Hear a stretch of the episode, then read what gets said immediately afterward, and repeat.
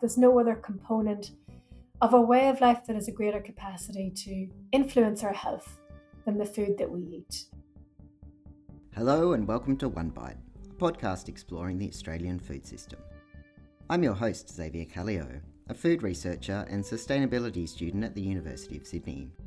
This series focuses on the impacts of covid nineteen and how we build back better. We will meet Australians working from farm to fork and beyond, gaining diverse perspectives on our food system and how we can shift to more sustainable, resilient and fair food. So grab your knife, fork and spoon and join me as we digest the Australian foodscape, one bite at a time.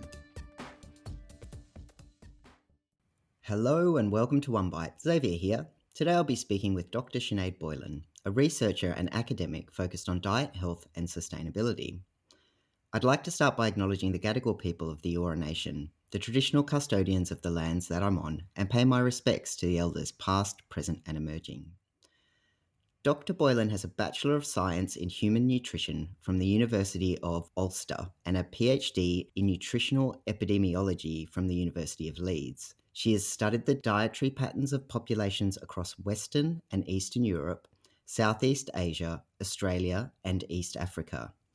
Sinead's passion for interdisciplinary research at the intersection of food systems, health and the environment is reflected in her current roles as Executive Officer for the Climate Change, Human Health and Social Impact Node at the University of Sydney and Executive Director of the Sydney Food and Nutrition Network. Sinead also co-coordinates the Population and Health Unit of the Masters of Sustainability. Her research aims to identify ways to promote a healthy and sustainable diet with equitable food access for all. So welcome to the podcast, Sinead. It's great to have you on. Thank you for the invite. So what are you really enjoying eating right now? At the moment, I'm actually enjoying a delicious uh, coffee, which I made myself, I have to say. One of the things that I invested in at the beginning of the pandemic was a nice little stovetop moka pot because I did not know how long we might be in lockdown for. So I'm still enjoying the coffee from that moka pot. Very nice. And can you tell us a little bit about your journey into food? Yeah, sure. I, I must say it probably started when I was about sixteen, when my careers teacher, who, believe it or not, was a nun, advised me to study agricultural science. And I was a little perplexed at the time, I have to say. However, I did choose to study a four-year degree in human nutrition and then was offered a PhD scholarship on nutritional epidemiology. And some of your listeners might not be familiar with that term, epidemiology, which is really just a branch of medicine which deals with the incidence and distribution of, of diet-related diseases. And then I used those skills to study the diet behaviours, like you said, of populations across the globe and, of course, here in Australia. And I was really interested in making an impact rather than doing research for research's sake. And so I was lucky enough to start working alongside policymakers in providing public health nutrition advice. And I've been doing that for nearly a decade. And like you said, I also have been a coordinator on the Masters of Sustainability at the University of Sydney, where I first met you. And yes. in, the, in that role, that really ignited my passion in sustainability in its broadest sense and identifying strategies to support healthy and sustainable food systems. So in fact, in many ways, the nun might have been right. Well, yeah, that's, I mean, that's great. That's weird, but great. Yeah. Thank you, nun. So we're going to touch on a on a few different things today, but I think it'd be great to start with food insecurity in Australia and maybe just a bit of an overview of that and, and what food insecurity actually is. Okay, yeah, this is a big question and I know we don't have enough time to go into it fully today, but I'll do my best. So I guess it's important to think about, you know, what food security actually is. And the most common sort of definition of food security is that it exists when everybody, all people, at all times have both physical and economic access to sufficient, safe and nutritious food that meets their own dietary needs, but also their food preferences for an active and healthy life.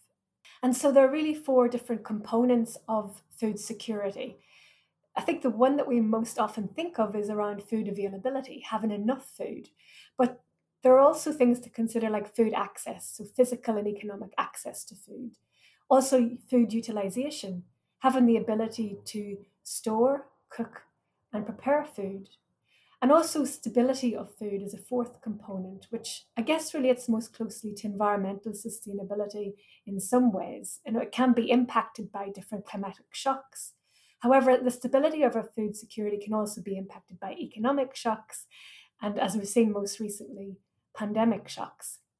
And so if we think about food security in Australia, uh, we hear a lot of the time that Australia is really food secure. And there was a report that came out by the Australian Bureau of Agriculture and Resource Economics, ABARES, a few months ago, actually in the height of the pandemic, which declared that Australia is food secure and that we had nothing to worry about.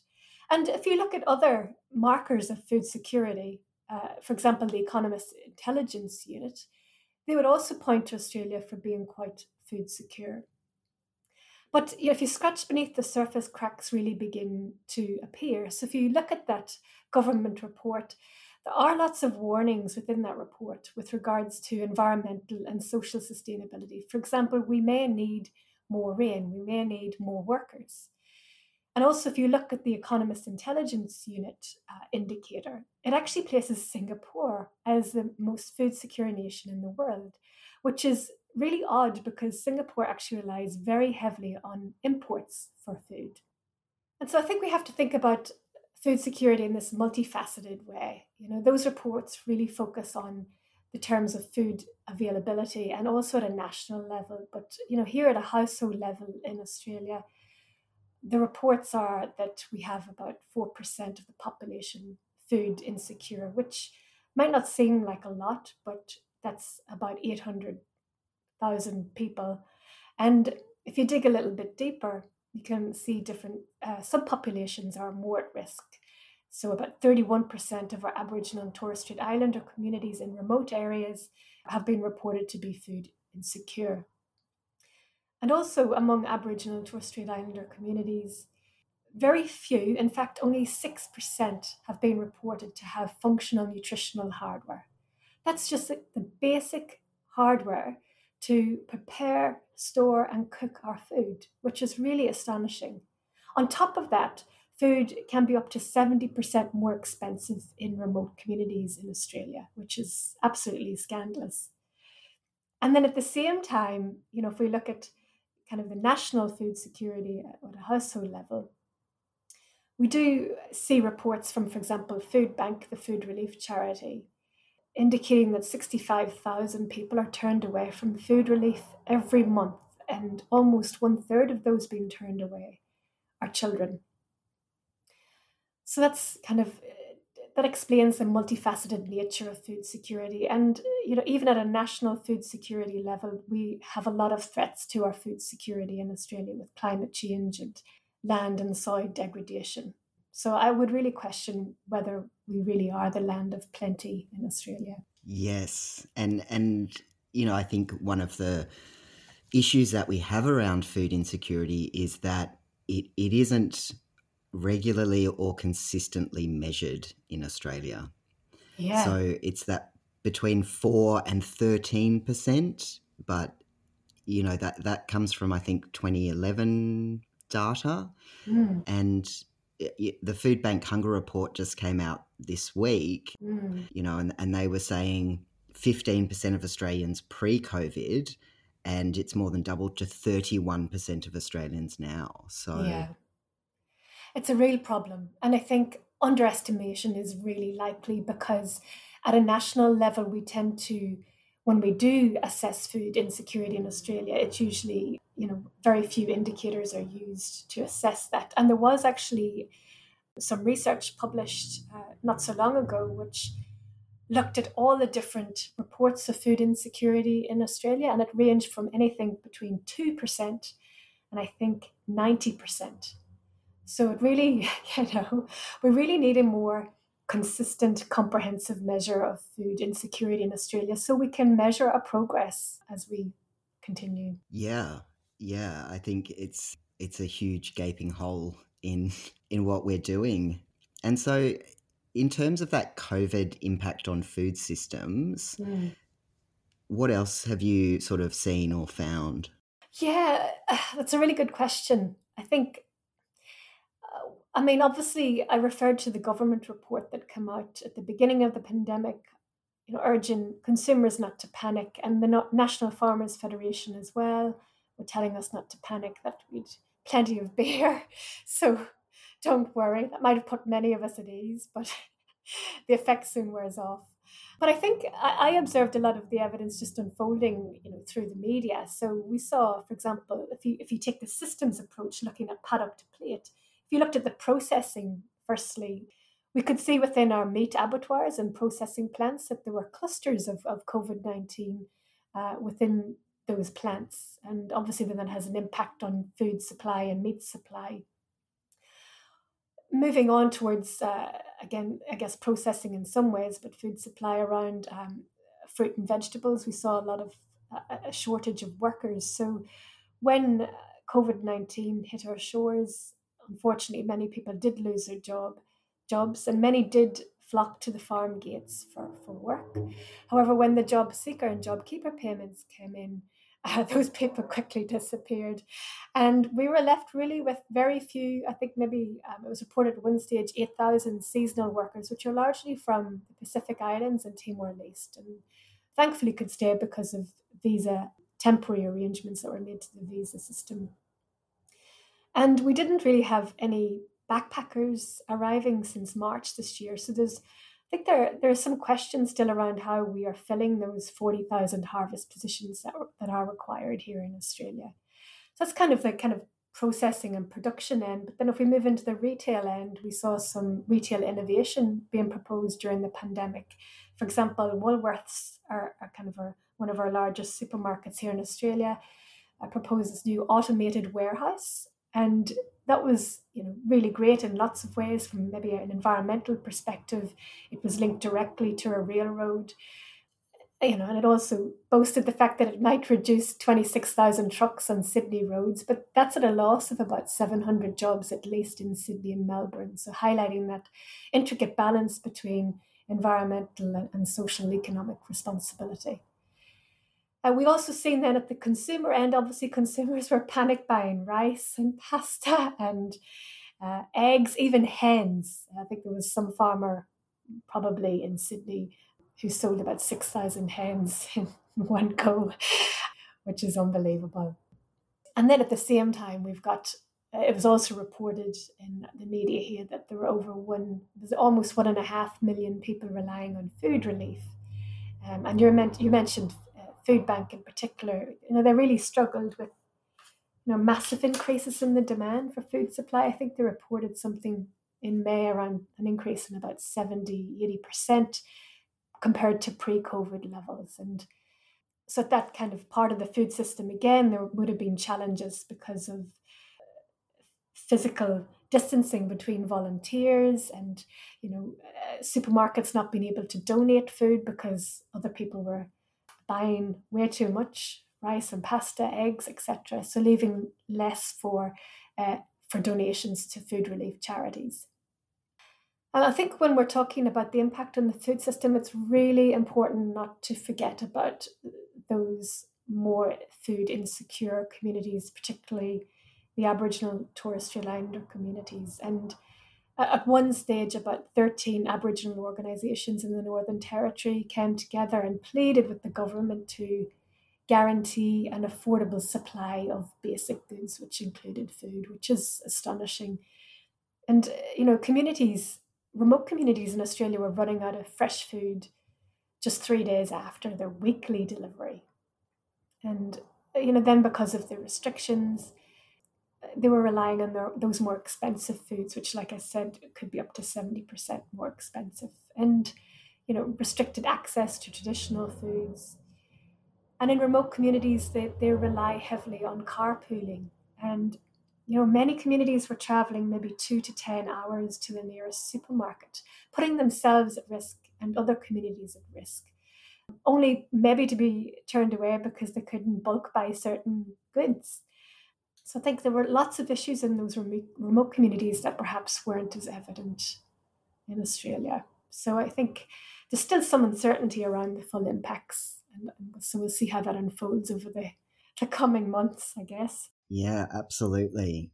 Absolutely. And I think, you know, that consumers panic buying, meaning less was going to food charities, but also people who are already kind of disadvantaged and potentially more food insecure don't actually have the resources to panic mm. buy. They don't have that money to stock up. No. So, yeah, yeah it's mul- multi-layered. It is. It is. I mean, you know, I'm pretty privileged to live where I do, and, you know, just to watch people panic buying and buying too much rice and pasta was just, yeah, it was really, yeah, it was really difficult to watch. Um, thinking of more remote communities and what they were going through, I had no idea.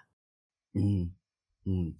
And, you know, there's also been some reports from Vic Health around families being under kind of financial pressure and, and having to rely on more unhealthy mm. food choices. And I wonder if we could speak a little bit about that kind of food health, yeah, and, and yeah, sure. some of the some of the some of the issues around around our diets and health. Oh gosh, yeah, that's that's a whole other series, I think. Um, yeah, I mean, you know, food, it's a basic human right, and you know, while it's clearly important for human survival, it's got so many other roles in our lives. You know, in fact, there's no other component of a way of life that has a greater capacity to influence our health than the food that we eat. And it impacts it in so many ways, from nutrient deficiencies. For example, iron deficiency is one of the most common here in Australia. Um, but it's not just deficiencies that end up on our plate, but you know, much deeper than this. If you look at our soils and their declining levels of, of zinc and iron, for example. However, we shouldn't just be focused on nutrients. We have to look at, you know, diets, because we just don't consume nutrients. Our diets are made up of a whole range of foods and nutrients, and they all interact. And saying that, Australians, though, we have we don't score too highly when it comes to diet quality. Uh, we eat way too much energy-dense, nutrient-poor foods. We often hear They're, they're referred to, but that's another word for junk foods. And, you know, th- this is really a risk factor for many diseases like cardiovascular disease, type two diabetes, overweight, and obesity. The problem is a lot of the time that these foods are generally quite cheap and convenient to buy, and tasty too. And I think, I think, you know, the key thing about the food security is it's actually food and nutrition security. Mm. So mm. we have this kind of double whammy with it, where we have people who are undernourished and not getting enough food, and then we have a large kind of proportion of people who are over consuming and and overnourished. Mm. And and in Australia, you know, the the kind of most recent stats from the Australian Bureau of Statistics was two thirds of Australian adults are overweight or obese, mm-hmm. and a quarter of children. Yeah, yeah, and it does. It tends to be, you know, if you look at certain subpopulations, it would be there would be higher rates of overweight and obesity, for example, in rural parts of Australia or areas of of more disadvantage. Unfortunately, yeah, it's um. It goes back, I guess, to that definition of food security, that it's about access to nutritious and affordable and safe food. It's uh, it's something that we often uh, forget about. Mm. And I think now the the kind of burden of disease from our poor diets is actually like the leading preventable risk factor for global burden of disease. It's overtaken tobacco use. Yeah, it yeah, it's incredible, isn't it? And, you know, I think uh, there was a report, which we might chat about later, that came out from the Commission of Human Futures, which, you know, reported that if if we were to continue on this trajectory, by twenty twenty-eight, which is only about eight years away, we'd have about nine million Australians living with obesity. And so we really have to think about the economic and social implications of that on Australia. How are we actually going to cope with that? And when you talk about those figures as well, it's actually, it's really, I mean, even though we're in the midst of this really fast pandemic, there's a slow pandemic occurring in Australia with these diet-related diseases.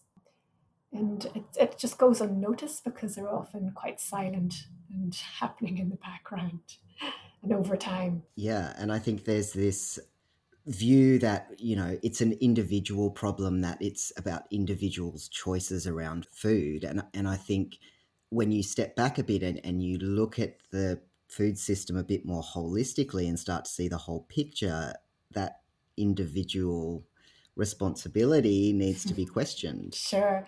I'm not sure whether you've come across the Foresight U K obesity map, which basically is just focused on obesity. So not food systems, but one very small component, and looks at the etiology or the causes of obesity. And that map is just crazy.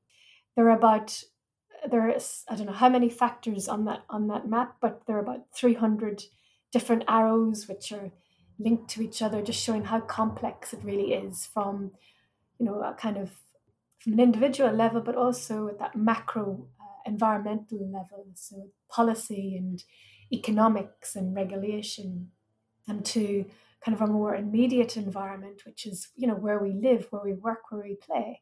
What access do we have to fresh, affordable, uh, healthy food in, in the area that we, we live in? So yeah, it's really complex, which makes it quite a challenge to to improve and to kind of mm. get to the bottom of things. And and I guess that goes back to what you mentioned before about remote Indigenous communities not even actually having mm. the capacity to cook or prepare food or store food. So mm. if that's your situation, then you are choosing food that you can consume based on your situation. Totally, totally. And I think that's where a lot of our interventions, so-called, and our programs, initiatives go wrong, where we focus on, on changing individual behaviour through education or whatever means. It's really, really difficult for a person to change their behaviour if they just don't have those tools or resources available. I don't know if you saw the recent study about the healthy supermarkets in remote communities. A recent study? No, but I'm aware of the... Is that where they've partnered with the Aboriginal supermarket? Yeah, yeah. yeah. So I think it is the effect of restricted retail merchandising on discretionary mm. food and beverages. Yeah. And that was about Indigenous communities saying, we're going to do something about this yeah. at a community level. And interestingly, they, they showed it had health benefits, but it also had economic benefits for the supermarkets, mm. which is Isn't that great? Very interesting. It's fantastic. Yeah. Yeah, I did I did read about that somewhere, that it has been highly successful. So that's really great. That that offers some hope. It does. It does. And and I guess another sort of thing that's come up during the pandemic is there's sort of a cohort of people in the, in the population who have been on income support for a long time, and the the boost that's happened with job uh, seeker has actually meant people are saying, I can finally eat fresh fruit and vegetables, which yeah it's it's pretty shocking, isn't it? And it's great, but at the same time it's slightly worrying, because we have to think about what happens when that support ends, and I'm sure we'll see a large spike in food insecurity in Australia if we did measure it, that is. Yes. But also just to say on that, the food price and healthy versus not healthy debate, I think there have been some studies done in Australia which showed that if Australians were actually to consume according to the dietary guidelines, that we would actually um, be saving some money compared to the amount of money that we actually do spend on junk food in Australia. So if we were to eat according to recommendations, we'd actually be saving money and also protecting our health. Yeah, but and that, I mean, then that ties back into whether you have access to a kitchen and exactly. cooking facilities. So yeah. It's very complex. It is. Another issue with food price is this kind of down, down, prices are down, and are almost a race to the bottom, and what that actually means for food and sustainability. And I know you've done a bit of work looking at sort of an input-output analysis framework, and also on some of the perceived barriers to sustainable diets. I wonder if you could touch on those? Oh, yeah, good questions. I guess, uh, yeah, I can talk about uh, s- sustainable diets and sustainable food systems and the differences there, if that would help. So, you know, we often think of sustainable diets, but that's only, you know, what ends up on our plates is only one part of the system. That there's a whole, there are a whole other, there are a whole lot of other stages before it ends up on our, our plates. So from production and processing to distribution and trade and marketing, retail, et cetera. So I really have to think of it more holistically. So, you know, we have to ask ourselves, you know, was this food produced sustainably, processed sustainably, distributed and traded sustainably? And sometimes that there isn't a very clear alignment. So I know if we take organic food as an example, there was some research that looked at the difference between organic and conventional methods of, of farming on the environment. And, you know, while you kind of looked at the on-site impacts, the, the impacts were quite similar at first glance. But when you looked at the whole supply chain, organic farming, yes, tended to have a lesser impact overall. But Australian research using this life cycle analysis has shown that industrial food production systems, particularly for chicken, meat and lettuce, which were studied in this research, can be more environmentally sustainable than alternative commercial and civic systems. And I think what this really highlights is that it's really important to have multiple food subsystems for food security. Um, it's not one size uh, fits all. And referring to the research that we uh, just published, yeah, that was um, really trying to broaden our definition of sustainability. Much of the research which focuses on diets or food systems and their sustainability tend to focus on greenhouse gas emissions. And our research really wanted to look at that more broadly, so to consider the impact of our diets and food systems on social and economic sustainability. And so we did that using input-output analysis as, as one method of doing that, but there are probably a range of methods of doing that, but we just wanted to make the point that we have to be looking more broadly than greenhouse gas emissions. Yeah, I think there can definitely be a particular focus on that. And I mm. think because there are so many facets to it, it, you at some point you have to go, okay, I can only focus on this one thing. But, mm. Mm. you know, I think you sort of touched on that, you know, a sustainable diet, just switching to a sustainable diet doesn't actually equate to us having a sustainable food system. Mm. And, you know, there is, you know, there's a few different kind of sustainable diets that have come out of sort of the Lancet diet and the W W F and that kind of thing. And, mm. you know, that one size fits all doesn't really address a lot of the problems in the system, I think. No, definitely not. I mean, and again, we could have another podcast on just those two pieces of research.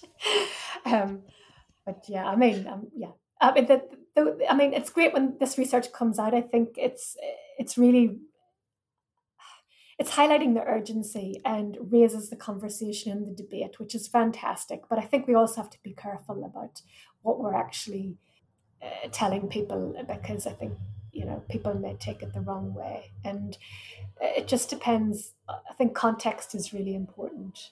And that's often missed in so much of the research, is considering, you know, physical context, cultural context, and gender and everything else. So it's it's really complex. But I think it's good to be really mm. mindful of that uh, and not take it with a pinch of salt, and do your research when you're thinking about these yeah. things. And just in terms of some of your findings on the perceived barriers, what was sort of a couple of the main main things that, that came, came through quite strongly? I actually have to remember back to that paper.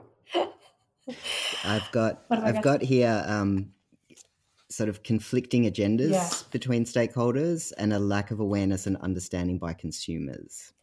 Yeah, conflicting. Thanks, thanks for that. I've done my homework. Yeah, good. I was going to say a lack of coordination, but that is, yeah, I guess tied in with the um, the conflicting agendas for certain. And I think that that comes down to, you know, the uh, you know who who owns food security in Australia? Is it Is it the Department of Health? I mean, they came up with the, they developed the National Nutrition Policy in nineteen ninety-five, so that's nearly thirty years old. And that was kind of updated by the Department of Agriculture and the Agricultural Competitiveness White Paper, which was very much focused on exports and production of food. But, you know, one could argue that, you know, Department of Foreign Affairs and Trade or Department of Social Services or even the Department of Defence could have a role to play in, in food, food and nutrition policy, because I think really without a food policy, which is also tied to fuel and, and water, that we don't really have national security. Yeah, and, and I think a report that you worked on was the Commission for the Human Future, the need for a strategic food policy in Australia. And, mm. you know, that's quite a comprehensive report, and, and it sort of touches on the fact that there are at least fourteen federal departments and agencies that govern or have influence over the food system. Yeah, yeah, it's, it, yeah. It's very fragmented, and that's at a federal level. Then we have our state level, and we have our, our local governments as well. So, yeah, it makes it very uh, challenging. And I mean, the report does recommend a, a number of, of of actions for government, uh, in particular, establishing a, a fit-for-purpose food policy, sort of governance to drive national food policies and programs, and having some sort of support within government to develop this national policy framework or strategy, um, something at least, um, to help. Yeah, it's actually quite mind-blowing to think that we don't have a minister or ministry for food. You know, we have ag, which, as you said, is about exports and commodities. We have health, we have trade, we have small business. It, it is very kind of fractured. And when you think about the kind of pandemic and the the impact of that, and people kind of starting to think about food security, but who who has responsibility for that? Is it the big two supermarkets? Because that appears to be the government's decision on this. Mm. Yeah, it, it may look It may, it may look like that at the moment, for sure. But I think it's it's important to to understand that it you know I think it is doable. It really is doable, because it's it's happening in other parts of the globe. I, I sat in a workshop in Kenya a few years ago on food systems, and in that room we had ministers from agriculture, from health, from education, transport, and I just sat there dumbfounded for about a week. I thought, if you guys can do this with limited capacity and resources, why can't we do it? And I think also Nigeria, they've got a multi-sectoral national nutrition policy. And even at regional levels, you might have heard of the Milan Urban Food Policy Pact, where cities can sign up to become part of that pact. And Melbourne is the one Australian city which has signed up to that, where there is, you know, sectors working across at a regional level to develop healthier and sustainable food systems. So it's it's doable. It's just not currently being done here in Australia mm. yet. Mm. Yet. And so that that report was based on the you had a food security sorry a roundtable on food security, and that report sort of came out from that and was co-authored by a large number of people from very, very diverse backgrounds. And, you know, nothing is, is ever perfect. And, you know, we're trying to start and build and, and bring voices into the conversation, mm. you know, and I think that that particular report is, is really bringing focus to those issues. Yeah, definitely. It was fantastic to be part of that group. Um, there were some really great thinkers and doers in that group. So if you haven't read the report, I would urge people to have a look um, at the reports that came out of that roundtable. So that and, and the policy report, uh, policy recommendations, I think it's definitely worth having a look. Mm. Um, and it, it's really quite recent as well, which is good. Yeah, I'll, and I'll, I'll pop some links into that. And one thing um, One thing that is very interesting in this report is the conservative estimate of the negative impacts of our food system costing the Australian economy at least eighty-seven billion dollars a year. So that's sixty-two billion dollars from obesity, twenty-one billion dollars from food waste, and four billion dollars from the loss in productivity from land degradation. However, the total mm. economic cost from damage to the environment is unquantifiable. Yeah, it's it's crazy numbers, isn't it, really? I mean, you're talking billions, not not millions there.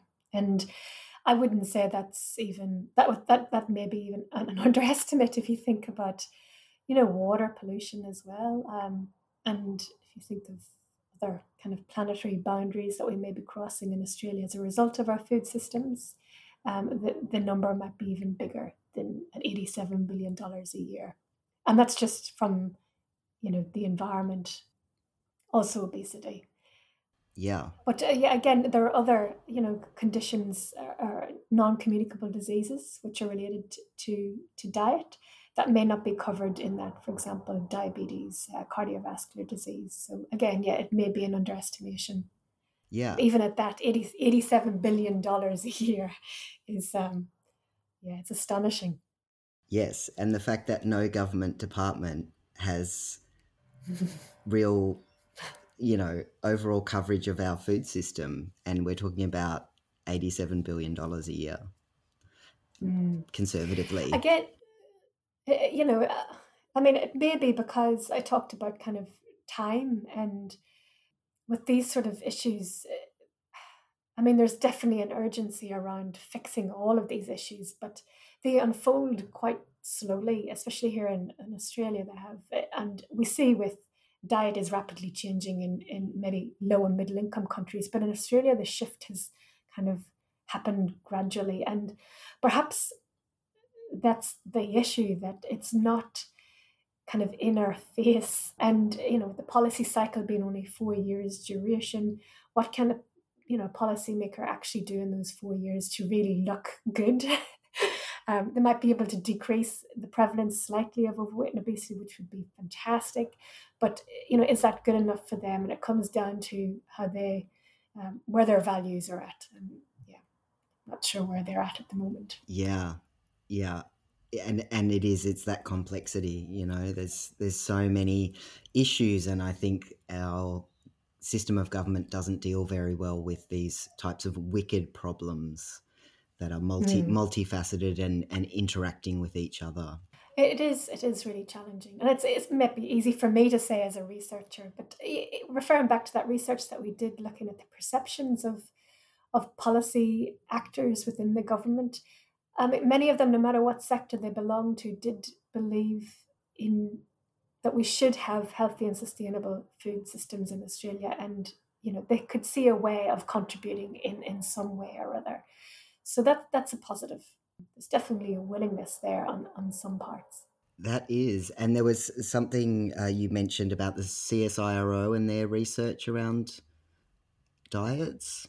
Yeah, that's right. So uh, there's just been new research um, from C S I R O, which has, again, looked at the impacts of food systems more broadly on the environment. So not looking at social or economic sustainability, but focused on environmental sustainability. But at least it was beyond uh, greenhouse gas emissions. So they looked at other planetary boundaries that we are currently kind of Uh, approaching, and this builds on work by the Stockholm Resilience uh, Institute, uh, which have kind of developed this framework. We've got nine different boundaries.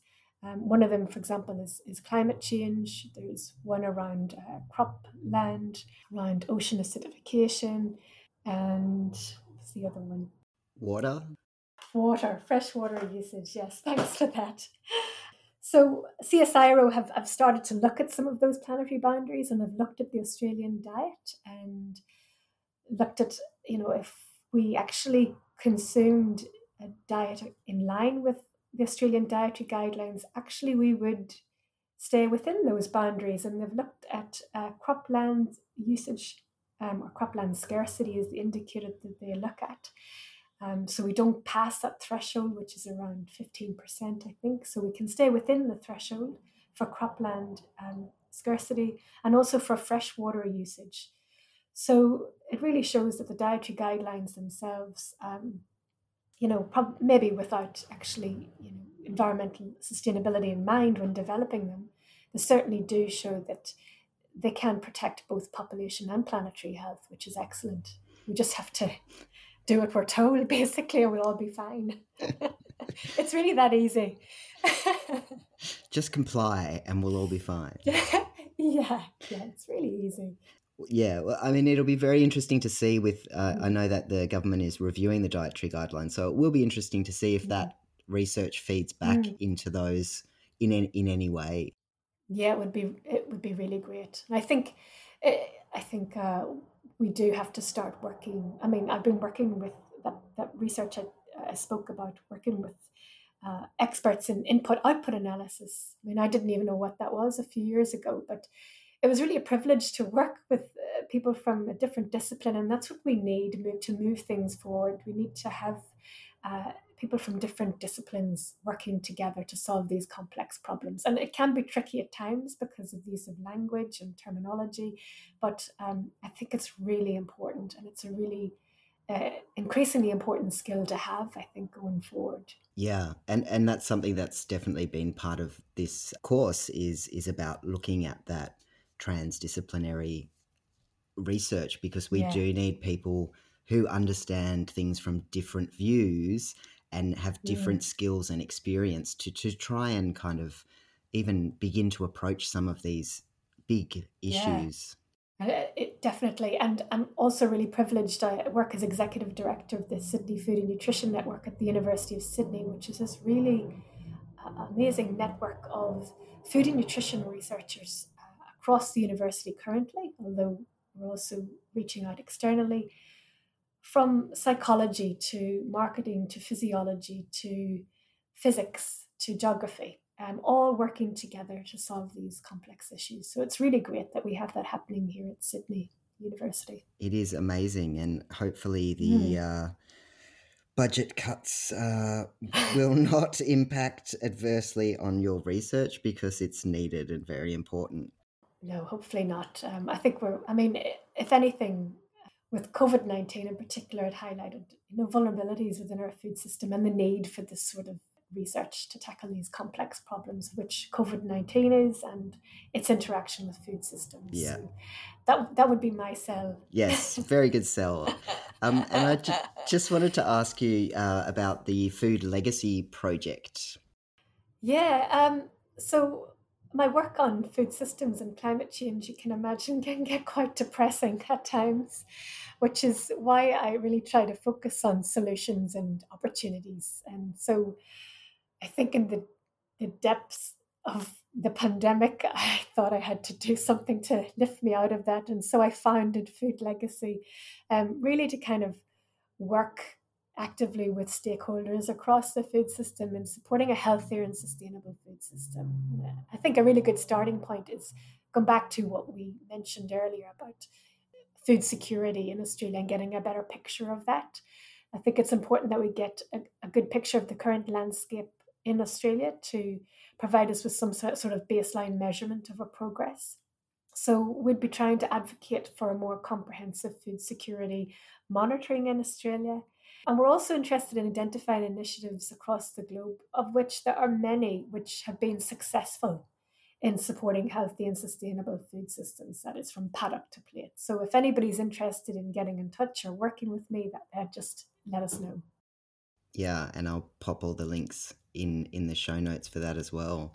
And hopefully some of the other guests on this series will uh, be some people to connect with. I think, you know, that's one of the aims of this mm. is to bring these voices to mm. a general audience, but also to each other, and and start to build something. So that's fantastic.